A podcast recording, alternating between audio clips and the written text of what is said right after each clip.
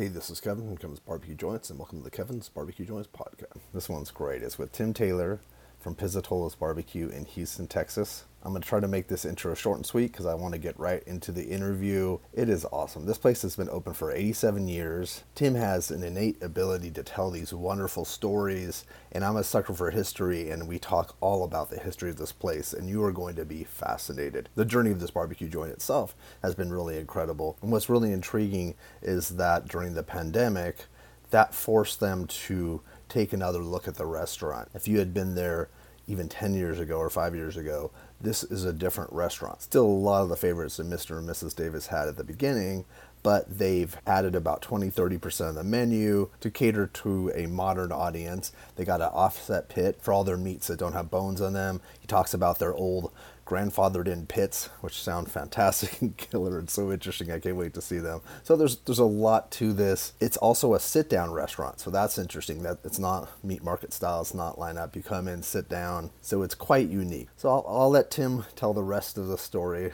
as I pepper him with questions. But I can't thank him enough for taking the time. I really know that you're going to enjoy this thoroughly. Thank Darren Whitebeard Photography for connecting us. So sit back, relax, enjoy this episode. Stay safe and visit your local barbecue joint. Oh, it's Computers getting are- better. It's getting better though. I'm glad you. This is this is the better part of the day, right? Absolutely. Excellent. Well, thank you for taking the time, and I'm glad and thank Darren too for set helping set this up because this is something that I've I wanted to talk to you guys for a while, and, and we've had our little hits and misses, but this is uh, Okay. fi- finally happening. And uh, how are like how are you doing right now? How's your mindset right now? Is it it's it's stress, but it's it is it? I'd like people to It's know because this is real restaurant stuff. This is real restaurant stuff. Yeah, This computer is stuff. real right? restaurant stuff. When everything craters, when the whole world craters in one day, Ah. and it's the you know end of one month, beginning of another. Oh, that's true. Yeah, But yeah. it's you know, if you had met me five years ago, there'd be broken glass right now. But Oh. now I'm much calmer. So you're like you're becoming more zen. You're you're you have a quiet place you're going to somehow in I'm your mind. old.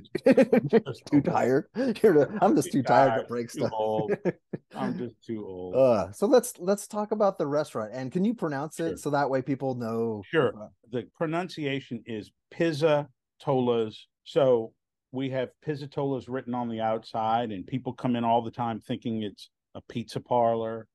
Uh, it's an Italian Italian food restaurant. But it it it's Pizzatolas, which is the name, uh, which is the last name of the second man to helm the ship here, uh, Yeah. was Jerry Pizzatola. He decided to change the name from Shepherd Drive Barbecue, which it had been at that point for about 50 years, uh, to his last name. And he will even tell you that that's the biggest mistake that he ever made. I even read a quote from him. But he will say that. He, said will that, yeah. admit it. Yeah, he'll admit it. And you know, it's too late now to go to go back. Mhm. You know, you can't. You can't because it's been this name since oh, say 84, 85. So uh what's that, 40 years damn Yeah, almost 40 years. Yeah. So I mean, it, it was 40 years one name, 40 years another name, give or take on both of them. So it, you know, it is what we are. and then how far away? So then, how far away was the original restaurant Shepherds? Was that like a stone's Well, throw away, or Well, um, the original building Yeah. uh, in 1935 was a block away from Okay. where we sit today. The building in which we sit today was built in 1959 and was built as Shepherd Drive Barbecue. okay, And Shepherd Drive Barbecue operated in this building from 59 until 85. Original building was torn down to make way for the interstate, the 10, right? The I-10. yeah, that, that you could take from California all the way to Florida. All the way to yeah, from coast to coast. It's it's And, actually and guess what? Half that time's in Texas, so you don't have to worry. yeah. No, I've I've often thought that would be an interesting road trip to take. It's what is And- is it 900 miles in Texas on I-10?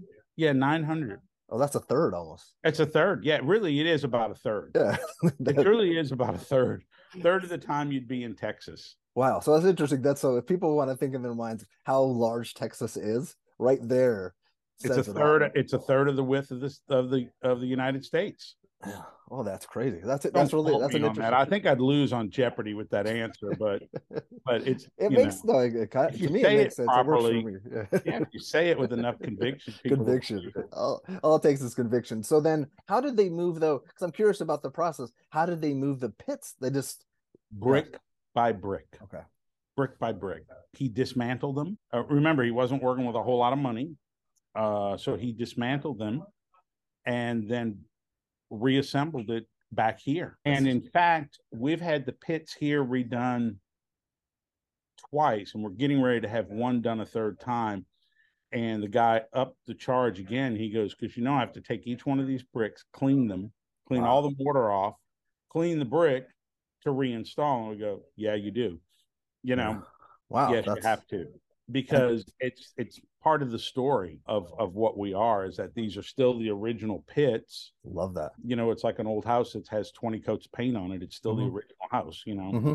so we go through that extra expense actually the price went up almost $1800 just to clean those bricks and and reuse them it would be cheaper to buy new bricks yeah but you can't do that yeah, well, there's history in those bricks. There's a soul. Like it's, I, I feel like flavor in those bricks. There's flavor, yeah. those bricks. Yeah, I definitely so feel that it. way. You do. So, so, how did? So then they started. They started their business. It was a husband and a wife, right? Husband and, then... and a wife. They started it. Uh, interesting story. The way the story's always been told to me, and I believe it because I've heard it from their offspring. Miss Davis had an uncle in Jasper, Texas, which is deep East Texas, almost to Louisiana. Okay. That barbecued on the weekends behind a paint and varnish shop where he worked during the week as a stocker. Okay, got okay. that? Yeah, yeah, it makes sense. Yeah. Where the Davises lived was about two blocks from the the, the rail yard here. Okay. But Mr. Davis was a Pullman porter. And so he would be on the trains during the week as a porter, going hmm. back and forth, back and forth, basically along what would become I 10. And so he wasn't home during the week. And Miss Davis just was raising three kids and didn't like that idea. And so she said, go on the weekends, drop off the train further east, go spend some time with my uncle. He'll teach you how to barbecue. Come on back here. We'll start selling barbecue on the weekends. Oh, that's oh wow. So so the original barbecue was in the back of their home. Okay they had converted a back room in the house to a restaurant, so to speak. And in there was the pit. And we have a picture of the house. And it was a white wood frame house. And there was a back door. And you can see the smokestack coming next to the back door. Oh, that's so neat. And and he built a sort of a little wooden counter. And black sat on one side of the counter, white sat on the other side of the counter. And he barbecued with her and they served it. Wow. And so they started this restaurant in their house. Amazing. And it became wildly popular. He made a whole bunch of money. So when the federal government came in and, and took his land by eminent domain, he just moved down two blocks and bought this entire city block, which his family still owns the dirt. Best investment they wow. ever, wow. the best investment ever, ever, you know, uh, ever. so they're still involved in the restaurant. They still have a a connection to the restaurant mm-hmm. because mm-hmm. it's their land. Mm-hmm. Mr. Davis's daughter, who inherited the building, the business, right, and the building, after mother died first, daddy died second, up until the time she died. And she died during COVID, but she'd come up in here and she'd walk around, you know, hunched over and, and say, "How's my daddy's barbecue today?" Now, daddy had been dead fifty years, yeah, right? Yeah. No one knew who in the world she was, but she'd walk around like oh growing up in the dining room going like how's my daddy's barbecue? Because she was a waitress here when the when the when her parents oh. had, had the restaurant. So her daughter now which is mr davis's granddaughter has this along with uh, her brother and her sister's children. So she's technically our landlady wow. uh, and she has a strong connection again to her grandfather's uh, barbecue. Oh of course. So, so the original location was out of their house. It wasn't their house. Okay, I was confused. I thought that there was like their their house, and then they went to a barbecue place, and that got no, no, no. It, it was no, eminent it, domain because there was all those homes that were taken. I, I don't. I think we've screwed it to the wall because it was taken down so many times. But I can get you a picture.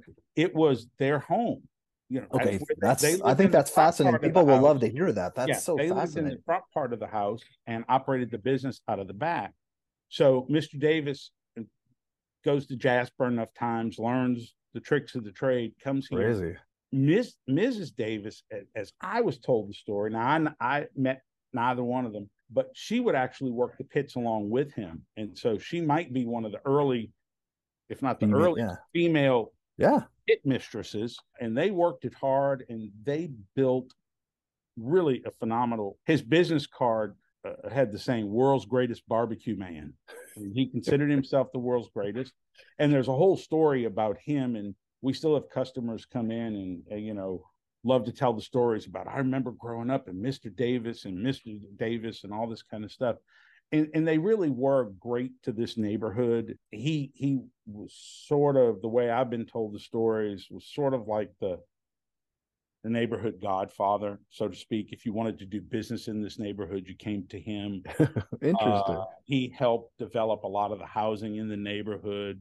They helped Wow. develop the church where Miss Davis was laid to rest. Mr. Davis, everybody will tell you this story about him. He was an avid baseball. He was a baseball fanatic. okay. And every October, he would just shut the restaurant down, just lock the door, and he'd put a sign up, gone, gone to the World Series. And he would go to all of the playoff games and the World Series, no matter where it was in the country. That's, Flew, flew first class, sat behind home plate, went, went, you know, he had the wherewithal and the ability to do that. And he'd always take a customer with him. And he did that until the day he died. And everyone knew you don't go there in October because he's not going to be there. And this came from he was working on a train This to an came- to an idea from his wife or or prodding from his wife to keep him Correct. around Correct. to this help and to, to- to us talking right now. It's that is fascinating. Pretty That is amazing. you know, really pretty- amazing. I, I love this. and and you have to remember the the times in which we're talking we're talking the 30s to the 80s Yeah. okay and a lot takes place Oh yeah. In texas during that time you know this was this was a segregated restaurant it was uh, you think about all the things he didn't have refrigeration here when he started because it wasn't really a thing Yeah. you know he got his meat in he cooked it Yeah. served it, and that was it. All all these sort of things that we take for granted. A large part of his business, I find this the most fascinating. Uh, a, a large part of his business was was to go. Now we think nothing of to go today, right? Yeah. But he he built a to go business when there were no styrofoam containers Yeah, that's So- true. no, no nothing and and how it went up until right before covid people would still come in with a pot and go i want barbecue to go up to here and they'd point at, some imaginary line or they'd come in with a mason jar and go uh, i need some sauce or i need some they would bring their own vessels. And it was very we still have we have one customer uh he, he's a pretty prominent priest here in town and he's about i guess mid to late 50s and when he was growing up his grandmother lived down the street and his grandmother would hand him the pot and say go up the street and get me some barbecue and uh, we had one old man like he died during covid and he had this same avocado green pot and we tried can't tell you how many times we tried to purchase the pot from him or Mhm. buy him a new set of pot, whatever he wanted, just so we could have the pot. And he said, No, this was my mother's, and my mother used to send me down here. And this is how I want it because this is how I know it. So, in a way, he developed this unusual to go. yeah. And and what was interesting was this was a predominantly uh, black neighborhood back then, uh, but a sort of middle class black neighborhood. These people would go to work. A lot of them worked taking care of the big homes in River Oaks for the oil people, and they would bring food, and the people for whom they worked would go, "Man, that smells great. Where did you get that?" So he started having these people come here to eat, but the dining room was segregated, so they couldn't come in. So they'd go around the back door, which is where he served the white patrons out back, and they ate out back, while the dining room up front was for his. Wow. He, it was like reverse segregation Yeah. hmm. It's exactly how I was going to say that. It- it- it- yeah, and so uh, this this place uh, is a lot more than just you know sliced. It's not brisket. just yeah. It's not Yeah, just it's a lot- food. It's not. it's, It's not food. It, it, it it's not It's- food. it's history. food. It's visceral. It's And visceral is a great word. Visceral is a great word to describe sort of what we are. So so one of the hardest things we have eh, to to convey is that to our customers. Mhm. Now we have multi-generation customers. We have a picture. Someone asked me about the picture yesterday. It's a little boy who's 18 months old, sitting in a high chair here, gnawing on a rib. okay. He was brought in by his grandfather, who was a very regular customer here. And the other day, about two weeks ago, this young man pulls up in a big Ford F 150 truck, jumps out, girl jumps out, eh, 19 years old, right? Comes on in. And I said, Where do you want to sit? He goes, I want to sit next to my picture and show my girlfriend me eating a rib. Oh, You know, you, you sit here and you go, that kind of stuff you can't quantify no. that a grandfather brings in his grandson who's now bringing in his girlfriend and you know when this boy has a child he's going to come in and want to show his Yeah. child that picture and we have so many people so many guys come in who are in their 30s and 40s and go i used to come here with my grandfather where's our picture where's this Oh, and so that's the kind of thing that's hard to to quantify mhm. we serve a we we don't just serve barbecue now the barbecue we serve is pretty damn good or doesn't matter what your history is Yeah. you wouldn't be in business okay Mhm. you'd be a museum at that point Yeah. we're a functioning thriving Yeah. restaurant so we've always got to be changing with how the barbecue market world changes but don't change too much No way. because when old Sam comes in, he wants it to be like he remembered back in the fifties. You see, He will be very You know, he upset. has, yes. he has this He picture. needs that. It's a connection. It's he needs It's a that. connection. It's a connection. in a city with very few connections. Yeah, Eu- left. I'm sure. Houston is uh, a city where oh, tear it down, build it newer, Mhm. taller, shinier. So there's very little left of what we are. So we have to really walk this tightrope about staying relevant and staying historical. Yeah, that's and that's, a tough. not really easy. You know, that's like you take a you take a, a, a movie theater that's been around since the 40s, and there's a one or two in town Mhm. that can't compete with a multiplex because you just can't put enough bodies in it, Mhm. right? And, and but it, it but the nostalgia is there, so somehow you find a way to stay open. So we've got to honor our past, feed the nostalgia, but but stay relevant enough to a kid who's only 25 years old who has no clue about any of this. Yeah, So who's it- just jumping into really- the barbecue world and learning about it and excited about trying every. Yeah, that's Correct. that's a, it's a tightrope. It is. it's a, it's really a tightrope to stay relevant. It's Wow. very difficult. that's and I want to discuss what you guys offer and how you do that. But how did you get involved? How did you guys get involved? I kind of, I read it online, but I'd like to hear it from you. How did I get here? That's- uh, that pause was a, a very important pause. How did I get here? Yeah, how did you get in front of me? Uh, which time? Uh, honestly, I was past this place for years on my way home and had no idea what it was. Actually, I thought it was a catering company because I would pass by in the evenings and the metal grates would be closed and padlocked. I didn't know. I thought they punched out some food in the morning and went home. Never Yeah, like a commissary uh, kitchen or something. or- like a commissary kitchen and paint was peeling on the outside it was just terrible so i had no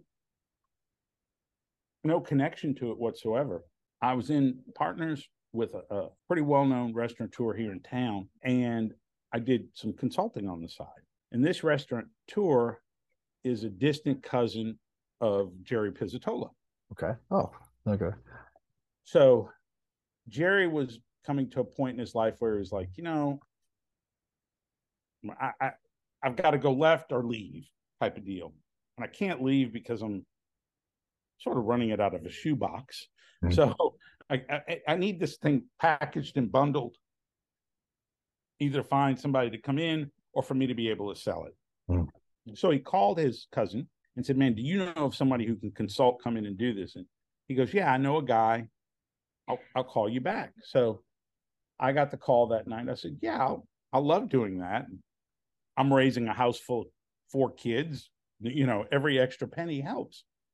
So I came over and met the guy, and I'm like, "Man, this is." It was like three thirty in the afternoon, and the chairs on one half of the re- there's only one room. The chairs on one half were put up, and there was a yellow nylon rope going across. And I said, What's wrong? Oh, well, we don't use this half at night. So we don't want people to sit there. So we just put a yellow rope up and put the chairs on the tables.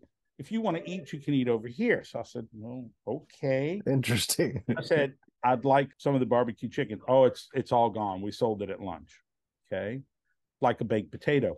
We sold those at lunch too. We don't have any. Well, can I have some banana pudding? No, we sold out of that too. So I said, Why why are you open? You know?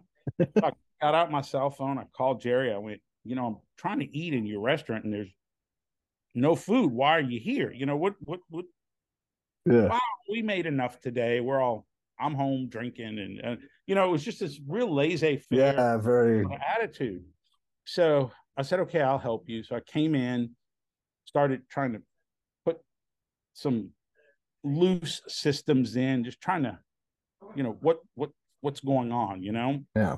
So I was I was doing that for about four months and I had a six month contract. And uh, Jerry called me one day. He goes, Look, I'm just gonna pay you out for six months. You know, we're good. And I, was, I figured I was asking too many questions at that point. Yeah. So I said, Not a big deal. He goes, I found an operating partner. I'm gonna make him an offer. We're all fine. I said, Okay. He goes, Do you want to know who it is? I said, No, not really. He goes, Well, it's you, damn it. So I went, It's me? He goes, Yeah. So I was like, Okay. So uh, there, there we were. So I didn't know I, I had come from many years in the restaurant business where everything's cooked to order. You know, you you make something, you sell it, you need another chicken breast, you grill it, mm-hmm. you sell it. All of a sudden, to a barbecue world, which is you think two days in advance, for what sure. am I going to need? Because you have to start cooking it the day before in order to serve it. Fingers crossed, we sell yeah. it all so we don't have expensive trash, or we have enough to where we don't tell customers we don't have it and you lose a sale. So it was a completely different uh, uh, mentality. Oh yeah, that was the hardest thing to learn. You, I could learn how long does a brisket stay on? What's this? What's that? What's this cut of meat? You know, all all those little technical things, although very complicated. I'm I'm not I'm not trying to minimize yeah, yeah. But those could be taught. The hard thing to teach was the the forecasting. What am I going to do? Yeah. where's the sweet spot? You know, always trying to define the sweet yeah. spot. And the time of year, the day of the week, it's all everything, yeah. everything. And cumulatively, I'd say I'm close to 20 years here doing that in it's still a crapshoot. Yeah.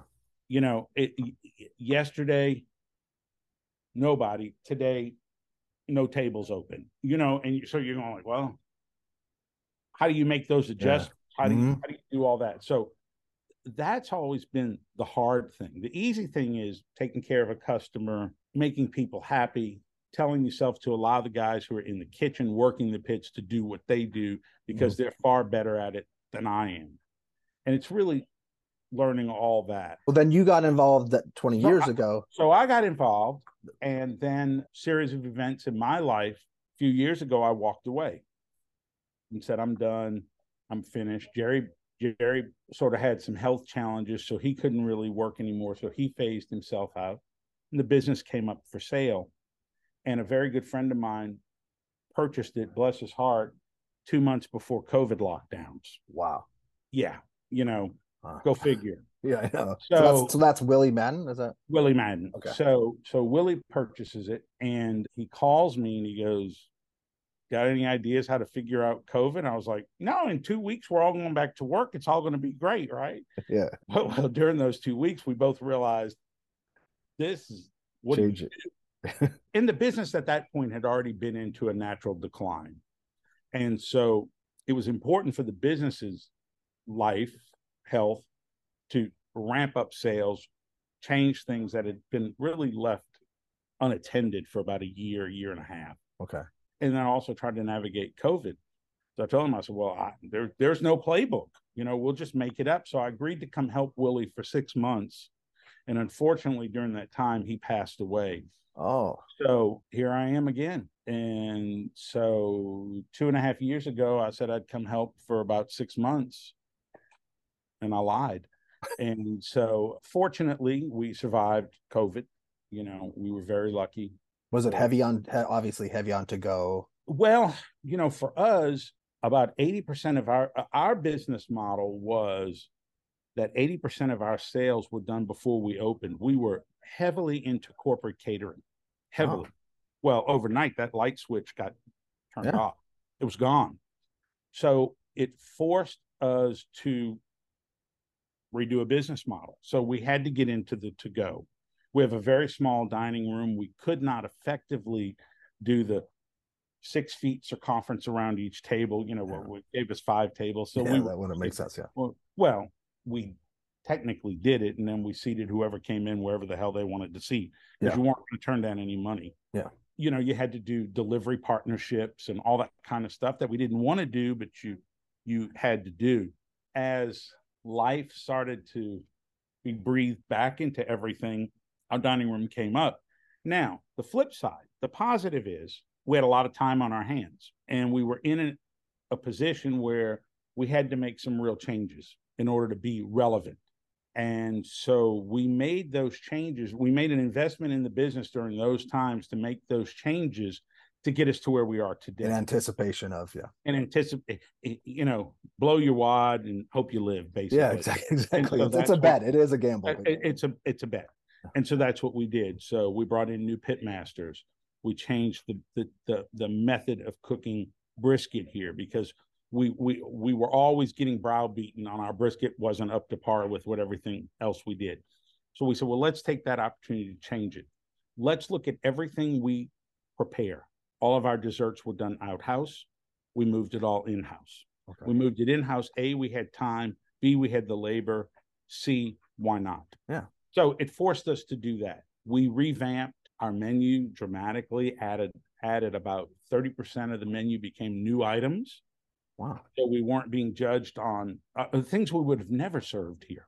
Okay? We were strictly meat and potato meat and potato meat and potato so we we expanded on that we added brunch barbecue brunch so we did all these kind of things because out of necessity and with the understanding that how do we become relevant to the 30 and under crowd Yeah. uh, that gamble has paid off Funny how that how something like a pandemic would shift Well, that. I, w- I will tell you this had it not been for that, I think we would have died a very slow death. It was that, okay, let's pick a new color scheme for the outside. Let's redesign the logo. Let's update and refresh in the dining room. So, all these things that we never did before because you sort of didn't have to, people still came in Mhm. all of a sudden when they weren't coming in you looked around and go that changed this changed that changed the other thing so we worked really hard during the pandemic looking down the road again it could have been a total waste of time money and and the jury may Yeah. still be out. we don't know but it was the course that we decided to take Yeah. It seems like it was a. It's to me at least right now. It seems like a, a smart move. Did you get because because the offset? become relevant again I think you have, and I, Yeah. and and also too, it, it's it adds excitement. It adds something different for people to that maybe had come 15 years ago. started or- so, started social media, which Yeah. we didn't have. Okay, you know, you know, you understand that, yeah. that kind of stuff. because I'd always heard your name, but I didn't know a whole lot about you, and I haven't had a chance to visit since you know okay. I've been I've been helping my mom uh, through a, number Yeah. of surgeries and stuff. I understand. that's why. But uh, but it's but it's interesting Did you did you get the pit the offset smoker or was that during during during correct? So then you and then so then you had to you know fine tune that. We had So to you- figure out how to learn that. yeah, We've never done that before. because could you could describe your pits, your original pits that you still have? Sure, they are. Think of a refrigerator box, a box that a refrigerator comes in, Mhm. cardboard box. On its side, Okay. all made of brick, with big stainless steel lids that open up, and one level of grates. And you build a fire at one end, and you go for it. Yeah. I mean, it, it is it is literally a, a brick rectangle. It's a triple wall pit. It has a, a, a wall of brick, air gap, wall of brick, air gap, wall of brick. Oh, interesting. It is very cold to the touch on the exterior. No mechanization to raise grates up or down. They are static. It's just natural flow of air. There's no dampers, nothing you can open or close to regulate airflow. No thermometers, no temperature control. When I tell you that it is, think of the 1930s, a brick rectangle with a big steel top with, if I if if I say window sash weights, you know what I'm talking about, right? Oh yeah. hmm Along pieces of iron, right? They have window sash weights on a pulley, and you lift them up, and that's what holds them up or holds them down. I mean, that's how sophisticated it is. Wow. And That's you, it. have two, and you have two of those, right? with two of them, and they're about, I would say, 12 feet long by four, four and a half feet wide. Wow. And that's it. And they are on the ground, build a fire on one end that's sticking out in the kitchen. It's about as primitive It sounds old soul, old school. They're very old school. it like, as is, it but there's a flavor that's imparted in, Mhm. in that in that pit also helps determine our method of cooking. We cook at a high, high heat pretty rapidly. Everything that gets cooked on those pits, now the only thing we cook on those pits is anything that that has a bone. Okay. okay. Anything without a bone is cooked on the offset. So if we take chicken or ribs, uh, we throw them right on top of the flame, and they sear for twenty minutes on each side, and then they are slow walked certain distance with pitchforks until they until they sit at the back of the pit, and then they'll sit back there for an hour on the cold end, and our and our pit range temp, pit temperature ranges from the hot side at maybe 450 500 degrees to the cold side which is maybe 125 degrees. Oh, so interesting. when they sit on the back of the pit all they're doing is just absorbing smoke. That's that's all it is is just absorbing as much smoke as it can so you get a completely different flavor the only seasonings we use are are, are table salt and table pepper that's it but because it's such a quick cook someone's eyes have to be on it the, the Yeah, entire because yeah, yeah it's it's that quick could ruin your food pretty quick if you. Correct, correct. It will ruin your food. Now, the briskets or or butts or anything else like that, turkey breast, anything boneless is cooked on the offset. And, and that's the flip side of the coin. That's two and a quarter standard, Yeah, the a solid temperature, never never deviates. Someone is there, you know, every 30 minutes checking it, making sure everything stays static. So it's a completely there. It's all about rotation. Mhm. You know, uh, uh, whereas inside it's about get it, get it, get it, get it. so is that is do you have a pit room that that is in, or did you put it out back, or is it a different location? The offset, The offset, yeah, the offset is in a different room, in an actual pit room. it's not in the kitchen. the big pits are in the middle of the kitchen. They are Wow. just right there. That's crazy. I've talked to a couple hot. people that places, yeah, that have said it gets really hot and uh, It's yeah. really hot. Uh, they catch on fire. Mhm. because there's so much grease and there's such a high heat that they will catch fire. And we'll have we have fire hoses and we've got to put out fires. Yeah. And we've had like one one years ago, and I forget we were packed. We had a line out the door, Oh no. and these firemen come running in. And people are eating, go in the kitchen, they put the fire out. They were eating at a restaurant next door and saw the roof on fire because the fire had gone through the flue, uh, sort of like a chimney flue, and it caught the roof on fire. We never skipped a beat in here. People kept eating, we kept serving. Love. Okay, they're done. Okay, bye. We'll bring y'all barbecue tomorrow. Okay. Oh, that is so crazy. the fire station down the road, brought it to them. So I Ah. mean, it's it's a very interesting. But it interesting needs to be it's something that people need to pay attention to. It can it has to be watched. along. It's, and, and we really watch that. Yes, we watch that pretty intently. do you cook sides and things on the on those pits? Everything we bake all of our desserts on those pits. That's interesting. It makes sense. It's like a giant oven. It's just like a giant oven. Uh, we make all of our sides on that pit. Uh, we bake bread on that pit. Oh, that makes sense. That- Yeah, it's It's pretty cool. have- the only cooking equipment we have is we have a stock pot burner in the pits. That's it. That is. Uh, we I have a love. I love. I love we that. have a stock pot burner and the pits. And if you can't do it on, we actually have a little induction hot plate that we purchased, which is where we make the custard for the banana pudding. Okay. And that's it.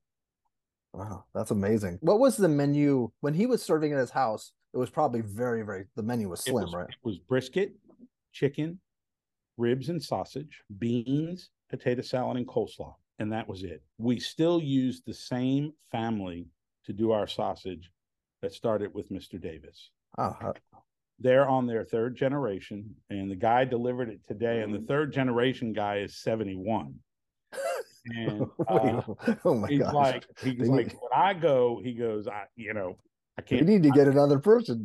they make no I mean, uh, but they're third generation and he drives all the way from cistern texas which is out west of schulenburg oh my gosh! he's on the road two and a half hours to get here with sausage uh, but they have a big they have a big operation Yeah. so but but you know it's all it's it's just like it always was So are are most of the recipes from the original set, not the new things that you've brought on? How are they pretty much the same, or are the people coming in saying, "Okay, this tastes the same"? I'm remembering this. Or we have you must have tweaked some stuff. oh yes now the brisket uh, let's start with the ribs because we, we're really known as a rib house Okay. uh, the ribs are cooked is the the same way that they were when Mr. Davis started his house. Now, we use a different cut. Uh, when Mr. Davis did it, he served a full-bodied rib. Mhm. We serve St. Louis cut rib. That Okay. change was made in about 1985, 86. And that was strictly prompted by the customer mix changing. Okay. Mhm. Our customer didn't want to mess with that whole Yeah. top of the rib. Okay. Uh, chicken is still done the same exact way that it was done in Jasper, Texas. Still done that way. Uh, the ribs are, uh, are still cooked in the same method. It's just a different cut. The uh, sausage is still the same. Yeah. The brisket is done differently, obviously now because Yeah. we do an offset. The sides, uh, the side recipe for the beans and the potato salad were actually Jerry Pizzatola's mother's Oh. recipes. So those were changed. The dessert recipes began as Jerry Pizzatola. Jerry Pizzatola's mother used to make the desserts at her house, which was about 45 minutes away, and drive them here every morning. Wow. And uh, she went into a nursing home, and that had to stop. Yeah. Uh, So people here took it over for a while, and then when Jerry became less hands-on, that went to a bakery, and so we Yeah. brought it in-house. But no, so many things are still the sauce. Interestingly enough, the sauce is still the original Mr. Davis sauce, and we catch a lot of crap about the sauce. It's a it's a thin, watery sauce, and I'm, I'm going in my wallet because I'm going to show you. I still keep it in my wallet because I make it. This is the sauce recipe Oh, I on love. a tattered on a tattered piece of paper. uh, oh, uh, it, it's so cryptic that I mean I could give everybody a copy and they'd have no idea. But that's still uh, now I don't ever take this out other than to show somebody. But we still make the sauce according to Mr. Davis's recipe. So there are a lot of things that uh, have been around for 87 Mhm. years. so was that uh, something that people because it's a different type of sauce than they're used to, and is that why they're complaining? You either love it or you hate it. Yeah. Okay. Uh, I'll, we'll have people here and go, thank God the sauce is still the same. hmm Uh, now we do do a secondary sauce now, which is very different from the original sauce. which I prefer actually more. Uh, but we do get beaten up online. You know, oh, their sauce is terrible. It's so thin. It's watery. Uh, and then on the other flip side, it's like you have to understand the history and why that's a sauce from the 30s. Yes. You really didn't have sauce, and and you know all this kind of stuff. Mhm. The purist that doesn't need sauce, that kind of stuff. So we do hold on to a, a lot of those hmm touchstones. Maybe is the word, That's a yeah, that's a good way to put it. but it's a it's a blessing and a curse. Yeah, I know. You, you, you always expect to get complaints from time to time because You're going to get it, and you Yeah. you want to go, idiot. Yeah. You know, you, know, go go read a history book or something. You Mhm. know. No, there's a place Uh, that used to be open for 85 years over in Burbank near here, and the Uh-huh. sauce was a thin. It was Right. Oklahoma style, which I don't even know what Oklahoma style means, but it was so bizarre. I loved it because my Yeah. parents loved it, and we brought it. And you just, Right. but it was most people were like, "This isn't." It was like strange. It was different, but I loved it because well, it's and that's the case here. nostalgic. Uh, so nostalgic. So I mean, we deal with with those kind of things, but we feel as though, in in a weird way, we're caretakers with a lot of pressure on our back. Mhm. You know, it's got to go right. You can't bottle nostalgia. no, you know, You you can't, and you can't take you, you can't deposit nostalgia in the bank. So you have to make the sale. You know, we will have customers that we we served for 20, 30 years, like at a, at a law firm. And then all of a sudden you won't get any business from them anymore. And you'll call and go, Well, he retired, you know, and you go, now who do I have to woo? yeah. So you you you you're always having to do Mhm. that. You can't rest on your laurels. Mhm. You know, for a long time, I, I used to get frustrated. We'd get mentioned in the paper a lot, and it was always oldest barbecue restaurant in the city, second oldest restaurant in the city. I'm like, why aren't they talking about the food? Because that's not the story they wanted to write. There's no, mm, you know, hot new chef full of tattoos in the kitchen putting out something, you know. Yeah, no, and, and that's not to demean anyone. no but it's it's that- not that- and it's also not the new uh, like uh, newspapers are always looking for the new the new the, the new, the new, and we're the old. Yeah. You know, uh, so that's uh, I got a call today from uh, the Discovery Channel, and it was a, a producer. They're doing a story on a uh, on a true crime murder that happened here 35 years ago in Houston, Houston Okay. area, and they're sort of doing a follow up because someone wrote a book, and they said we want to interview you in a nostalgic, historic little Houston institution, and so we're it. So they're gonna they're gonna come film. So I told her, I said, doesn't sound like this is about the food. No, she goes, it's not. It's about. I was like, well, so I guess you want to just use this as a yeah yeah yeah yeah, sort of. We'll put you in the closing credits. I said, which no one reads, but that's okay. Come on, it'll be fun. The yeah it'll be something different yeah something different. Come on next Friday. Sit down. You know, that's that's it'll lead to something. It'll lead to something. Someone will write something. It'll be good on social media. yeah and yeah and then That- it'll, it'll, give you something to talk about it's all it's That's, never that's all it is. That's discovery it is. channel and they don't they can hear discovery channel and not even know that it was That, that you that- wrote that- it. did you see the barbecue? The, they're going to be on the Discovery Channel. Yes, we are. Our chair and our table and the, the shitty old paneling. So that's you know that's it. That's fine. you had mentioned new things could we talk about the new things that are that you've instituted First of all, we added a. Uh, it's called the Ultimate Chef Salad. Would you say a normal chef salad would have what?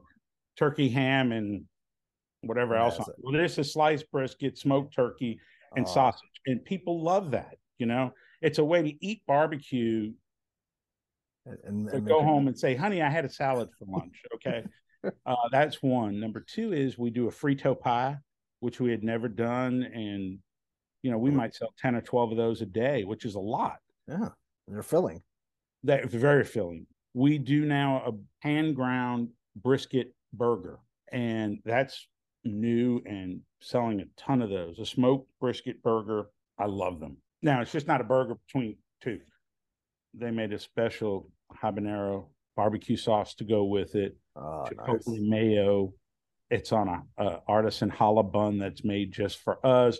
So it's all it's it's not a burger. It was a way to take something which was going in the trash, basically the the, the trimmings of the brisket, yeah and turn it into something now that restaurant critic for the Chronicle does a Friday burger deal and said, you know, like she was blown away with this type of burger. Now a lot of people serve a brisket burger, but it was taken to a different level. But it's a good option for people that aren't into barbecue. Correct. That's correct. Uh, we do uh, barbecue brunch on a Saturday, uh, which we bake on the pits a uh, jalapeno cheddar biscuit, big like a big oh. old cat head biscuit. Cat, I love that. I love the cat heads. well, I tell you sort of the size, right? But yeah. everything about that.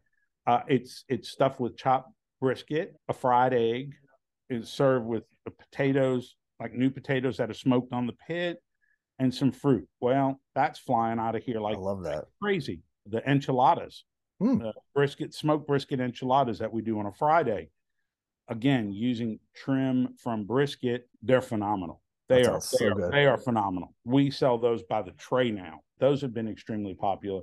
They're they're very popular, believe it or not. When when guys are going to their ranch in South Texas to hunt for the weekend, ah. come in and buy a whole tray, you know, eighteen or twenty four enchiladas. They'll take them and they can put them on their barbecue pit out there if they're out in the nowhere or something, and just let them heat up. And yeah, and those things are those things are very very popular queso, believe it or not.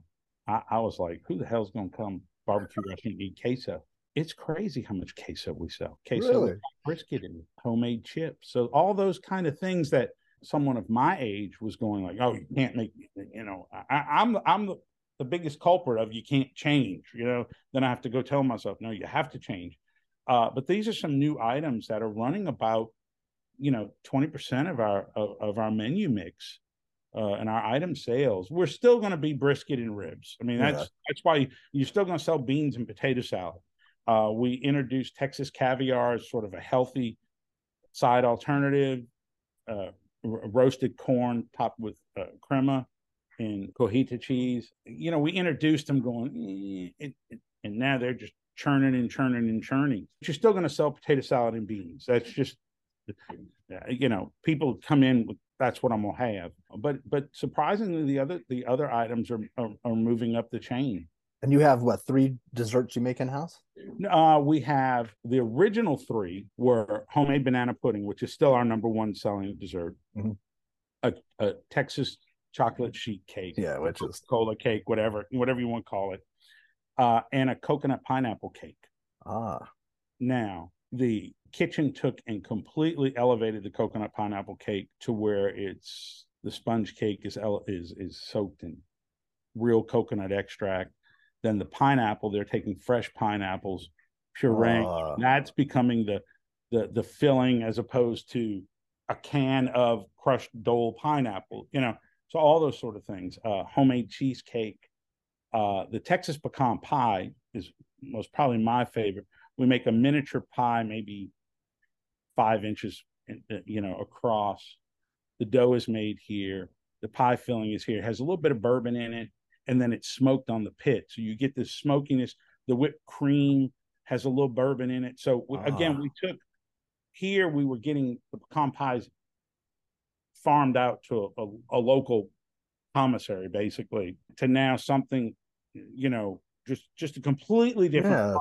So even though it's still pecan pie on the menu, it's at now all of this, all everything I'm talking about, the gentleman who whose his kitchen is uh, Udell Hernandez, and he is responsible for all of this. I can sit here and we can talk about it and say how great and wonderful it is, but he is the enchilada. He is the biscuit. He is all the desserts. He is why the, the, the items coming off the pit are so much better. He is the burger. He is the new sides. Uh, he ah. he is all of that. All, another example, uh, we didn't make any of our salad dressings here. Now all of our salad dressings are made here. Again, that's Udell bringing that level of professionalism. That's great to have to the kitchen. So where before you would just look and say, "Man, that guy working the pit is this or that." Well, now it's not just the center of the plate; it's the whole plate that gets mm-hmm. touched and that's that that's... is the difference. Okay, and that's important, and that's really that's it... really important to know. That yeah. that's that's, that's really important to know. That's really important to know that that we were here prior to Udell, and now we're here with Udell. That the whole thing ha, ha, has mm-hmm. has bumped up because of that. Wow. So you know, it's like a new engine on an old train. Yeah, yeah. Did he come around before COVID or right? No, no, it was part of this whole what do we do now Yeah. type type of thing. And for people to know, it's not lineup meat market style. You sit down, No, right? it's full table service. You come in, uh, you're greeted by someone, sits you, hands you a menu. You're given a cloth napkin with your hard silverware, real silverware. your order is taken. You know, you can order an appetizer, get that. And appetizers run about 25% of our total sales. wow. Uh, you get that. Uh, if you have anything with a bone, if you have ribs or chicken, you're then brought at the end of your meal a steaming, moist, hot towel I love that. to wipe your face and wipe up. Okay. Now, you talk about that, that's 18, 20 cents each to Mhm. hit a table. So, you know, we have we have built-in costs because of our table service. Okay. You know, people will come in and go like, uh, there's no line here. Well, no, there's not, but a dining room is full of people waiting that if you that if you translated that to a line, the line That would would be outside and down to the corner. Yeah. But this is, you know, this is how it is. And so it's it's a great place because you can have the mayor of Houston who eats here almost every week at one table, and you can have a sanitation worker at the next table wearing his, you know, yeah, the, reflective vest, like, yeah. And it all works. You know, today there were two big oil deals cut here in the dining room at lunch. it's just that's how it is. Ah. You know, it, it it's just what it is. Barbecue, I think, is the most equalizing food that there is. Oh yeah. It transcends race, socioeconomic status, gender. It's it's the most equalizing thing that you can Mm. serve. And so when you put a good product in a room, everybody's going to come. Yeah. And everybody just sort of gets along. hmm It's nice. It's like a, It's a, really unique. a little oasis in the middle of the chaos that is I did. life. I, I did fine dining for cut my teeth on fine dining out of college, and you go like, man, I, I didn't know there was a good table and a bad table. You Mhm. know, I didn't know there was a good spot and a bad spot. I didn't know there's a whole world. cream was the wrong temperature for your coffee type of deal. None of that happens here. You Mhm. know, So that's that great. So it's great. that, but it's great for people to know that if if they come, they're not going to have to wait line. They can come sit, if you come sit down, we're going to get you something. We're going to get you something. appetizer, and then yeah, something. So you don't have to come and go, oh, crackers. I, I need to stand in line 45 minutes before I get up there. Maybe they have what I want. Maybe they don't have. yeah, they'll be sold out by the time. Yeah, get it wrapped up in paper. And then what do I do? Then I've got to go find a place to sit. And then I've Mhm. got, so here it's more of a something of an experience to go through. and what days of the week you open? You're not open Sundays, is that? Only Sunday we're closed. Okay. And what hours? Every day, 11 to 8. That's what we're open to the public is 11 to 8. And that's great because that's an evening option that people don't have. Correct. if Now it's always tough. I don't I don't think people really view barbecue as a nighttime meal. It's more of a gathering yeah, yeah, yeah, yeah. You- know, now we have a certain amount of catering for nighttime, but we're lucky we serve 40, 50 people in the dining room. So it's not night. as- it's tough. It's tough. But we have to be here because we have pits rolling. So I always say it's sort of like that that grocery store model. You had people stocking all night, so all you had to do was buy Yeah. a cashier, and you could be open twenty four hours a day. Yeah, definitely. So we're we're open because we have a kitchen functioning, and so that's that's why we're out here. Gotcha. But if someone comes in at six, they can get food. They get fed. They can Yeah. get anything. We'll we'll have everything. Yeah. Well, if they fly into town we are not we are not in and- the. I'm sorry, we're sold out. Yeah. Now we do run out of a couple of things, but there's Yeah. always another option. Definitely. No, I think that's important in people's head because I had talked to Daniel Vaughn about how he pl- uh, pre-plans barbecue trips. Yeah. And a lot of times he looks at the times. And so if there's a place that's open later in the day, he'll try to hit places earlier that that was Right. Correct. So it's so it, for, for people that are listening to this or watching this, knowing and he does when he comes here, oftentimes it's late. It's five or later. yeah, so he so he's Yeah. it's it's a strategic Yeah. in his mind And I, and I get it. I, I understand that. Everyone has a different business model. Yeah. But that's great. This is this has been fantastic. Is there anything that people need to know that we haven't talked about? Gosh, I I I'm so glad Darren connected us because I I wanted to talk to you guys for a long time, but this is I've learned so much more than well, I imagined. We're, we're, you know, history is important to us. It's, yeah. it's what we are, and we we feel as though we have a, a responsibility to honor the legacy of Mr. and Mrs. Davis. Period. Unfortunately, when they were operating this business, you didn't have people running around giving out accolades. Mm-hmm. Okay. But they deserve all the credit because they began this.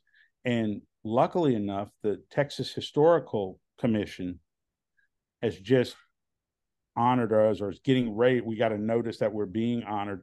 And it's basically to honor the legacy that began in 1935 with Mr. and Mrs. Davis, then went to Jerry Pizzatola, and where we are today.